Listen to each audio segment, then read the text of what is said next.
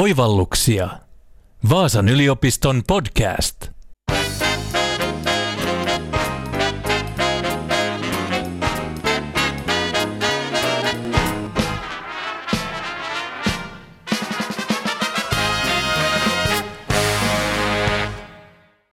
Tietokone ilmoittaa viruksesta, sähköpostiin tupsahtaa nigerialaiskirje ja naapuri valittaa Facebook-tilinsä kaappauksesta. Uutisista saa lukea vastaamon tietomurrosta, torverkossa käytävästä huumekaupasta ja internetin lapsipornosivustoista. Nämä kaikki ovat kyberrikollisuutta.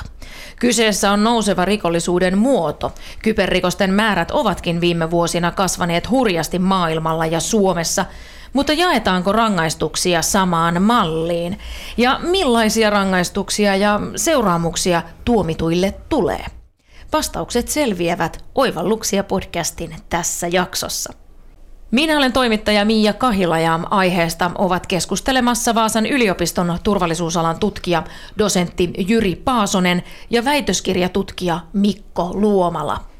Heillä on käynnissä kyberrikollisuuteen liittyvä tutkimushanke, jonka ensimmäisiä tuloksia on juuri julkaistu Asianajajaliiton tieteellisessä lehdessä. Jyri ja Mikko, tervetuloa Oivalluksia podcastin vieraaksi. Kiitokset. Kiitos. Kerrotteko lisää tästä tutkimushankkeesta? Miksi halusitte tutkia nimenomaan kyberrikoksia ja kyberrikollisuutta ja miksi tämä aihe on Jyri tärkeä? Kyberrikollisuus tosissaan nouseva kasvava rikollisuuden muoto ja tietysti sitä ilmentää se, että sen torjunta on noussut viime vuosina monien valtioiden turvallisuusstrategioiden keskeiseksi painopistealueeksi ja perinteinen rikollisuus on paljon siirtynyt nyt verkkovälitteiseksi ja esimerkkinä just nämä torverkossa tapahtuva huumausaineiden kauppa. Ja monesti niin kyberrikosten yhteydessä niin korostetaan sitä rikoskäyttäytymisen globaalia skaalautuvuutta ja yksi tekijä pystyy aiheuttamaan paljon paljon tietysti niin tämä vastaamo ikävä tapaus osoittaa. Ja sitten taas toisaalta, jos ajatellaan sitä positiivisia puolia tämän rikostorjunnan näkökulmasta, niin tässä oli tämä FBI Anom-operaatio, eli oli tämmöinen Anom-sovellus, millä oli yli 11 000 käyttäjää ympäri maailmaa, ja sen myötä poliisit iski yhtäaikaisesti rikollisjärjestöjä vastaan, ja poliisi kertoi Suomessakin ottaneensa kesällä niin lähes 100 ihmistä kiinni ja hyvin niin kovan luokan järjestäytyneen rikollisuuden piirissä olevia henkilöitä ja sieltä on ensimmäiset tuomiot nyt tullutkin. Ja, ja ylipäätään niin tämä kyberrikollisuuteen liittyvä tutkimus on, on hyvin poikkitieteellistä ja on tämmöinen laaja-alainen ilmiö ja tietysti se kansainvälinen tutkimus on tässä viime vuosina lisääntynyt voimakkaasti, mutta se painottuu vielä hyvin paljon niin tekniikkaa ja insinööritieteisiin niin kansainvälisesti kuin Suomessa ja ja puhtaasti tämmöinen kyberrikollisuutta koskeva kotimainen niin kriminologinen ja rikosoikeudellinen tutkimus on ollut hyvin vähäistä ja perinteisesti niin kriminologisesti niin suuri osa on niin painottunut siihen rikoksen toteuttamiseen ja valvonnan tehokkuuteen on toteutettu nimenomaan sen ei-digitaalisen rikollisuuden kontekstissa. No mikä Mikko sitten selittää kyberrikosten lisääntymistä? No Mikko vastaa. Esimerkiksi koronavirusepidemian myötä vuonna 2020 on ilmoitettu kyberhyökkäysten määrä arvioitu kasvaneen ennennäkemättömällä 50 prosentin kasvulla. Ja sitten keskimääräinen kirjoitushaittahan kirjoitusmaksu oli 180 000 Amerikan dollaria. Kansainvälisen rikosposijärjestön Interpol puolestaan ilmoitti haittaohjelmien ja tietojen kalastelun kasvaneen 569 prosentilla pelkästään helmikuusta maaliskuuhun vuonna 2020. Kyberrikoksia on helpompi tehdä kuin perinteisiä rikoksia. Siten on tullut ihan uusia rikostekijöitä muuhun, muun muassa huumekauppaan tähän ilmiöön mukaan. Ja on helppo perustaa Torrin sivusto ja alkaa tekemään kaupankäyntiä huumeiden ja muiden hyödykkeiden osalta.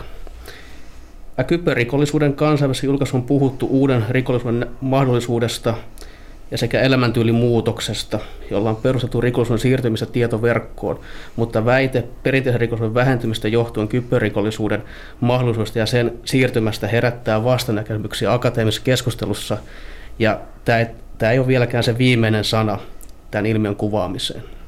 Tuossa aluksi kerroin vähän, että millaisia kyberrikoksia itselleni on tullut vastaan, mutta mitkä kaikki rikokset oikeastaan ovat kyberrikoksia ja miten siitä voisi määritellä?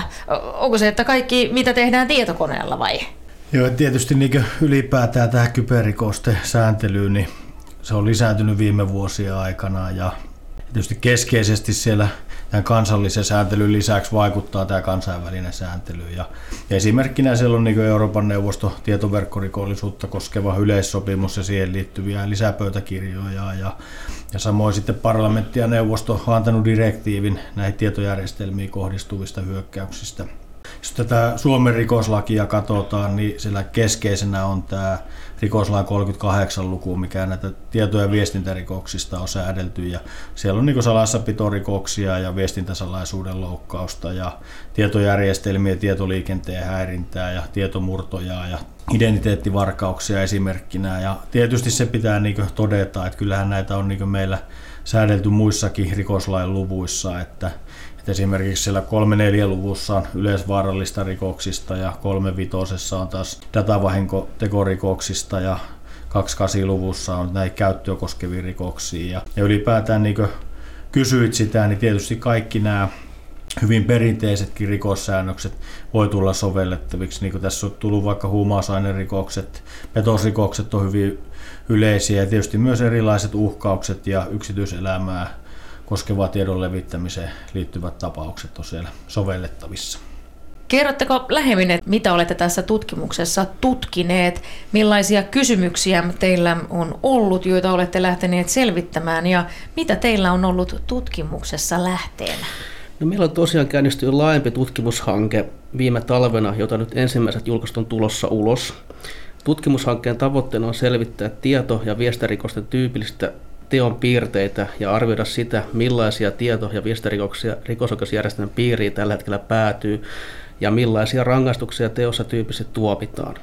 Tutkimushankkeen laajempana tavoitteena on arvioida sitä, missä määrin nykyisiä tietorikoksia koskevat kriminalisoinnit kattavat tietorikollisuuden todellisen kirjon ja missä määrin rikoksen torjunta onnistuu paljastamaan ja selvittämään näitä rikoslajeja. Ja lisäksi tarkastellaan tuomittuja vahingonkorvauksia. Tutkimusaineistona ovat kaikki vuosina 2015 välillä 2020 annetut tuomiot käräjä- ja hovioikeuksissa Suomessa, jossa päärikoksena on ollut rikoslain 38-luvun mukainen tieto- tai viesintärikos. Lisäksi on analysoitu tilastokeskuksen aineistoja, kuten rikos- ja pakkokeinotilastoja, syytetyt ja tuomitut ja rangaistustilastoja. Ja tämä tilasto oli vuodelle 2010-2019. Kuinka paljon sitten kyberrikoksia on tullut poliisin tietoon tilastojen mukaan Suomessa?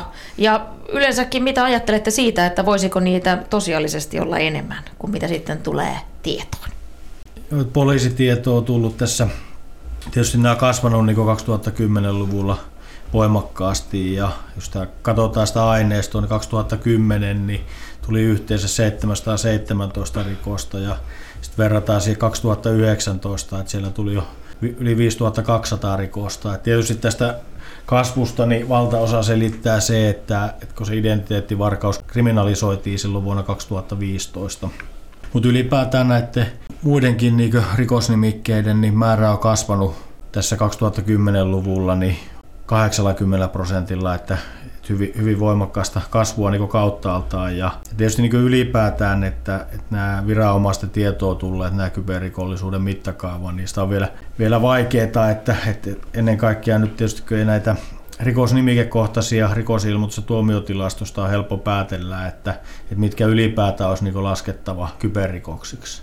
Ja tietysti niin kriminologian puolella paljon puhutaan tästä kokonaisrikollisuudesta, niin kyllä tässä kyberrikoksissa hyvin haastavaa on, on. Ja tietysti tämä ilmiön ulottuvuudet on sellaisia, että, että kuin merkittävä osa jää niin tuolta viranomaistilastoiden ulkopuolelle ja mitä ei ilmoiteta poliisille. Että kyseessä on hyvin pitkälle varmasti vain jäävuoren huippu, mikä näkyy siellä viranomaistilastoissa ja Just se, että jos ajatellaan niin elinkeinoelämää ja yrityksiä, niin ei ne halua niistä kertoa että, ja vie niitä rikosprosessiin, että koska niistä tulee julkisia ja maineriskit on niin isoja niissä tapauksissa sitten.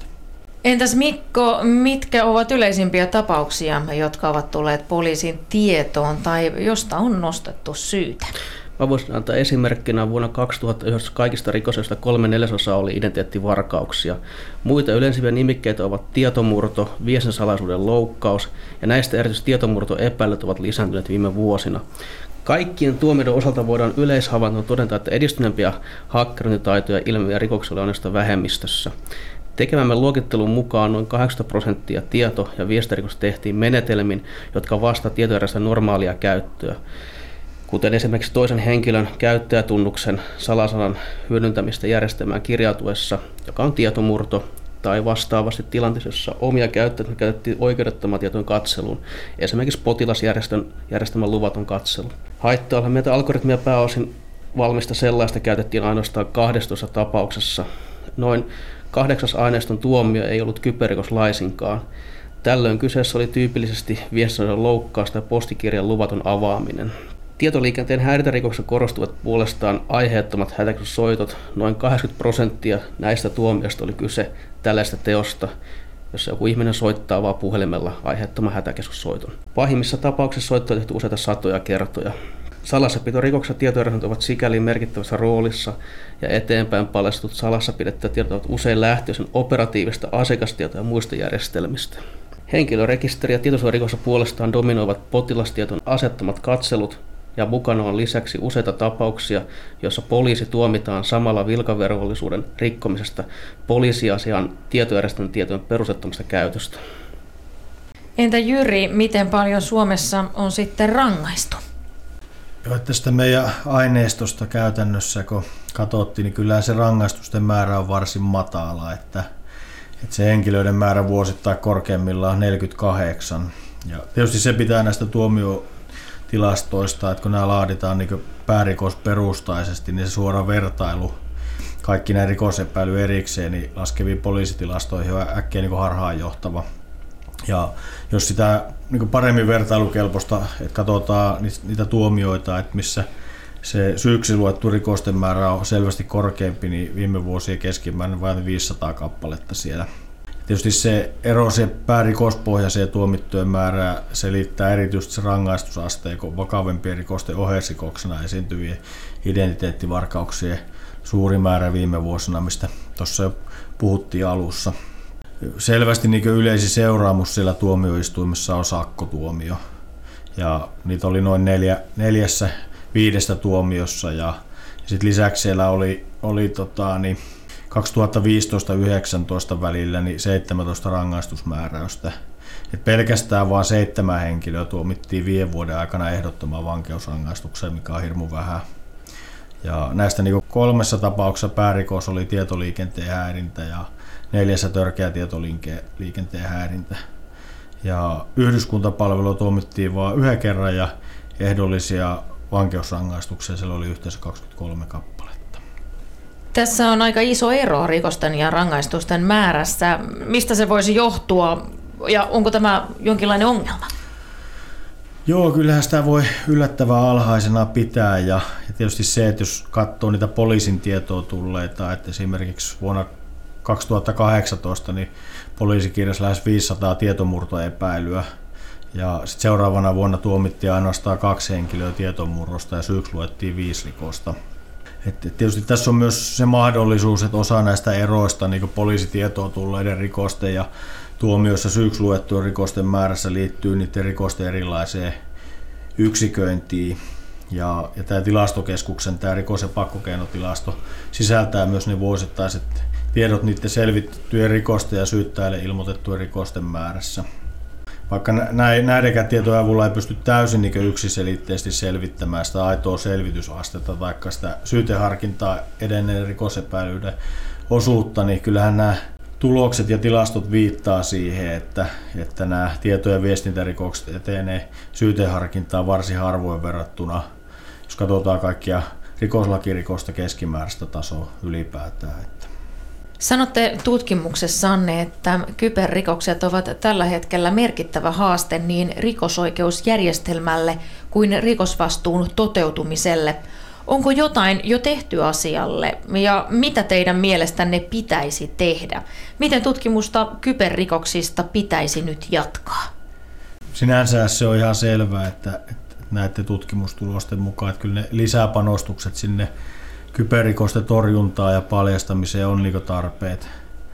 Ja tietysti se, että poliisitoimintaa vaikeuttaa erityisesti ne käytettävissä olevat tiedonhankintakeinot ja tiedon säilyvyys, se rikosten ilmoittamiskynnyksen korkeus ja, ja ne viiveet sitten siellä rikosilmoituspäässä. Ja ylipäätään, jos tätä kyberpuolta katsotaan niin laajemmin, niin kyllä se selkeä puute on työmarkkinoilla, että löydettäisiin semmoisia osaajia niin sinne elinkeinoelämän puolelle kuin sinne viranomaispuolelle. Ja kyllähän näitä kehittämistoimia on tehty kansallisesti ja EU-tasolla ja, ja se, että tietysti näissä painottuu niin tämä julkisen sektorin rooli ja nämä erilaiset sääntelyratkaisut, mutta ennen kaikkea pitäisi niin tätä huomioida tätä elinkeinoelämän roolia ja tietysti tätä yritysten riskienhallintaa, että tarvitaan niin näiden eri sääntelyratkaisuuden kannustinvaikutuksia tehokkuuteen, niin pitäisi paljon enemmän kiinnittää huomiota. Ja tietysti tutkimuksen näkökulmasta, niin pitäisi pystyä niin hyödyntämään myös niitä muita aineistoja kuin näitä viranomaisaineistoja, että esimerkiksi mitä vaikka yksityistä elinkeinoelämä kerää tuolla, ketkä näiden asioiden parissa työskentelee. Ja tietysti tämä kyberrikollisuuden laajuuteen liittyen, niin kyllä se varmasti paljon suurempi on, mitä tällä hetkellä tietää. Ja, ja se, että niitä taloudellisten vahinkojen arviointi on, on hyvin haastavaa. Että pitäisi myös niin kehittää tätä kyberrikosten mittaamista ja seurantaa. Että kyllä meillä tässä tutkittavaa riittää ja tutkimus jatkuu. Ja tietysti se, että mielenkiintoista, että kun meillä on hyvä aineisto, niin katsotaan sitä rangaistuskäytäntöä tarkemmin ja samoin, että minkälaisia rikostorjunnan keinoja sillä voitaisiin käyttää samoin tähän lainsäädännön kehittämiseen. Ja tietysti tärkeää on myös katsoa sitä rikoksen tekijänäkökulmaa. Mikko, teet Vaasan yliopistossa väitöskirjaa. Aiotko väitöskirjassasi keskittyä nimenomaan kyberrikollisuuteen? Juuri näin, ja ollaan tässä tekemässä vielä laajempaa kyberturvallisuuskyselyä turvallisuuskriittiselle organisaation loppuvuonna, jossa kysytään heidän valmiuksia ja kokemuksiaan kyberrikoksista. Kyberturvallisuus ja varsinkin laajemmin kokonaisturvallisuus on yksi mielenkiintoisista tutkimusalueista Vaasan yliopistossa. Olen kuullut, että yliopistossa on myös meneillään hankkeita, jotka liittyvät esimerkiksi energiajärjestelmien kyberturvallisuuteen.